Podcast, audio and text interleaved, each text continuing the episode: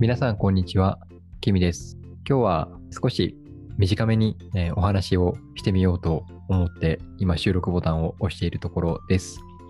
えっとですね、最近買った本のことについてシェアしてみたいなと思っています。その僕が買った本、タイトルが1秒でつかむっていう本のタイトルです。でこれを書かれたのがテレビ東京のディレクターをやられている高橋弘樹さんっていう方が書かれてる本なんですけど、これですね、なんで僕がこの本を買ったかというとですね、去年から始めている動画編集、ね主には YouTube と、あとはニコニコ動画に向けての番組作り、配信というのを編集を主に担当させてもらっていてですね、でそうすると、やっぱりいろんなところに気がついて、テレビ見てるときとかも、あ今どういう風なテロップ入れ方してるなとか、画面の見せ方、左上には何が表示されていて、右上には何が出ていて、まだちょっと使いこなせてないですけど、ワイプもし使うんだったら、あ、こういう風に入れるのかとか、あとはテロップ、字幕ですね。どこまで字幕書くのか、そもそも字幕打つときに、自分で字幕、えっ、と、テロップ入れようと思ったときに、あれ、句読点どうするんだっけ？入れるんだっけ？どうするんだっけ？とかっていうのも、こう、毎回毎回何か新しいことをやろうと思うたびにですね、これはどうしてるんだろう？プロの方たちはっていうのが、どんどんどんどん頭の中に浮かんできて、で、やっぱりこう、実際に現場でプロとして働かれてる方の仕事どういうふうに取り組まれているのかなっていうのを知りたくて、で、ちょっと調べてみたら、テレビ、番組作るときに、プロデューサーっていう仕事と、ディレクターっていう仕事があるんですよね。皆さん、このプロデューサーとディレクターの違い、わかりますか？そう、僕はですね、最初これ、全くわからなくて、で、ちょっと、そのプロデューサーとディレクターの違いも、えー調べてみました。一般的に言われてるのがですね、プロデューサーはゼロから内容を企画する人や企画進行を導く人、ディレクターは指揮する人、監督する人、離れた目標に導く人。という意味があるんですよね。似たような感じだと思っていたんですけど、ゼロから作るっていうのと、で実際にそれを進めていくプロデューサーっていう仕事を、あとディレクターさん実際に指揮してまとめて、その目指すところに連れて導く人、多分実際にはこのプロデューサーとディレクター兼任してる方とかもいるのかなっていうふうに、そういうふうなことは感じるんですけど、僕が今やってる YouTube とかニコ動のお仕事っていうのは、まだまだそうどちらも中途半端な状態で、だからこそ少しでもステップアップしていきたいなというふうに考えているところです。実際にこの1秒でつかむっていう本も、実際にテレビの現場って、この本読むだけでも想像以上に考えられて作っているっていうことをですね、えー知りました。テロップの入れ方もそうだし、あとはそもそも企画を作るとき、1個や2個企画を作ってそれがいい悪いとかっていう話だけじゃなくて、そもそも企画ももっとたくさん、10個も20個も30個も作って、その一つ一つが、まあ、どこに出しても恥ずかしくない企画、それを提案し続ける、それを実際に番組っていうか風に形にしていって、実際には視聴者の方にどういかに見てもらうか。で、なんか最近視聴率の測り方っていうのも進化してるみたいでですね、テレビをつけっぱなしにしているかどうか、実際にテレビをつけても、テレビをつけた状態でながら作業をしていたりとか、多分昔の視聴率の測り方だと、テレビをつけっぱなしにしてさえいれば、視聴率って測定されたと思うんですけど、今はですね、その指標っていうのも、もっと細かい、実際に画面の前にいる人が、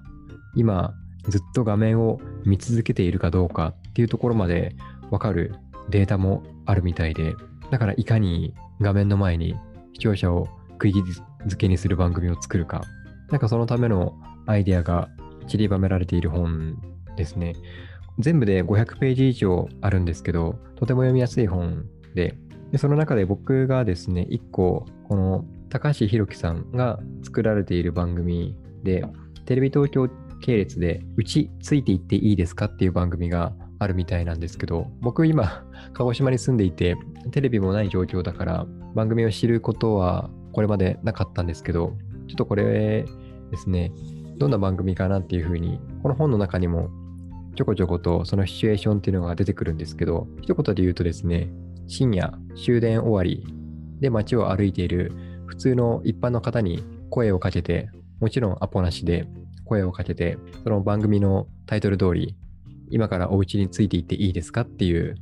そういうコンセプトの番組なんですよね。で、なんでそれをやるかっていうと、あらかじめアポを取って、その方のお家に行くと、当然家がきれいに整理整頓されていたりとか、人様に見せるための状態が作られてしまう。それだと面白みがない。実際にその場でアポを取って、で、その方のお家についていくっていう、それがですね、出てくる人が一般の人だからこそ、こう予想できないハプニングとか、思いもしないその方のあのストーリーっていうのがあって、でそれが垣間見えるシーンがあったので、ちょっとそこの部分だけ、えー、引用させて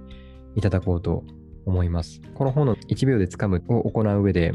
いろんな力について書かれてるんですよね。それが全部で32個あって、でその中の一つが、ひたすらなぜと突き詰める力っていうふうに書かれてて、でここからちょっと引用します。例えば、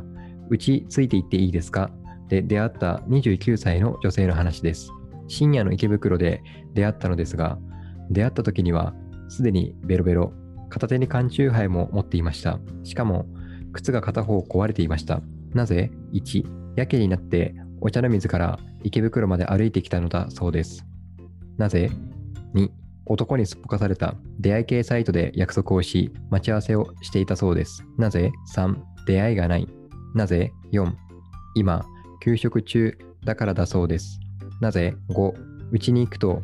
お父さんとおばあちゃんが寝たきり、2人の介護を1人で担っているそうです。なぜ ?6、祖母と父が死んだ後、私に見取られて幸せと思って死んでほしいから。なぜ ?7、父と祖母を愛しているからでした。ベロベロであることも、出会い系を利用していたことも、どちらかというとネガティブな印象でしたが、なぜを突き詰めて理由を丹念にたどっていくと、最後には全く印象が変わりました。今、下流から上流に向けて原因、動機を遡っていきましたが、これを上流から下流に時間軸通りに戻してみます。父と祖母に対する愛情、介護が大変すぎて仕事を辞めざるを得なかった。仕事を辞めると社会とのつながりが完全に断たれてしまった。普段は介護で忙しく、外で遊ぶ時間もあまりない。だから出会い系くらいしか出会いがない。飲みに行けるのも月1回ほど。今日は本当に玉の息抜き。だからこそ、すっぽかされたのが悔しかった。それゆえ、お茶の水から池袋まで酒飲みながら歩いた。ということになります。つまり、なぜ？と動機を突き詰めれば、出会い系を利用していたのは、父と祖母への愛情から来ていた。ベロベロになるまで酔っ払っていたのも、父と祖母への愛情から来ていた。ということになります。正直、僕はそれまで出会い系に偏見を持っていましたが、彼女の話を聞いて、その価値観を一気に崩されました。人間は、どんな行為でも動機をたどっていくと、誰しも持っている普遍的な感情に行き当たることがほとんどです。という、この場面がですね、僕の中でちょっと長くなってしまったんですけど、印象的なシーンの一つで、その番組の中身もそうだし、関わる人もそうだし、そこにはこういろんなストーリーがあって、でそれをこう伝えていく。なんかそこってすごく面白いなっていうふうに思っているんですよね。で、動画編集に関わってから1年経って、ちょっとまたこれから毎回毎回学びながら実践しながらでちょっと反省しながらそんな感じでやっている動画編集なんですけど、動画編集に限らずヨガとかもそうですし、何かこう、いろんなことをまたちょっとやっていこうかなっていうふうに、この本読んでちょっと力をいただいたので、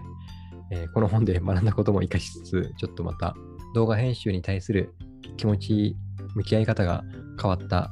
えー、本だったので、ちょっとこの1秒でつかむ、えーテレビ東京のディレクター、高橋宏樹さんが書かれたこの本を今日はシェアしてみました。はい。本日の番組をお聴きいただきありがとうございました。あなたにとって今日がいい一日になりますように。バイバイ。